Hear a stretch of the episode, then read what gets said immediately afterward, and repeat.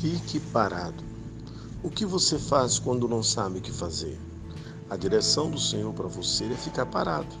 Não é uma posição passiva, mas é uma atitude confiante de que o Senhor é quem peleja por nós.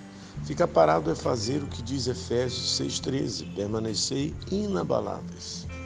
Nós ficamos parados no descanso da obra consumada de Cristo. O inimigo vai nos atacar com vários males, enfermidades, escassez financeira, dúvidas, acusação. Pessoas irão se levantar contra nós e teremos várias pressões. Entretanto, ainda assim, a palavra de Deus diz para você: fique parado, inabalável em sua fé. Portanto, entenda, a batalha é do Senhor. Ele vai pelejar por nós. Permaneça na posição em que Cristo conquistou para você posição de vitória, crendo que esse é lugar e sua vitória já está chegando em nome de Jesus.